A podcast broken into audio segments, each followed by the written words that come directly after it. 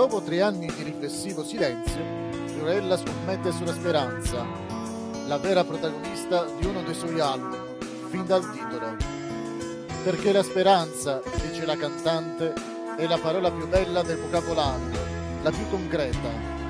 È la spinta propulsiva che muove le nostre vita, tanto più necessaria ora che, tramontando un millennio, ci si prepara al grande salto. Parleremo ancora di Fiorella Mannoia in un episodio di Symphonic Musical Solo e Cherazio Podcast della serie La storia della musica.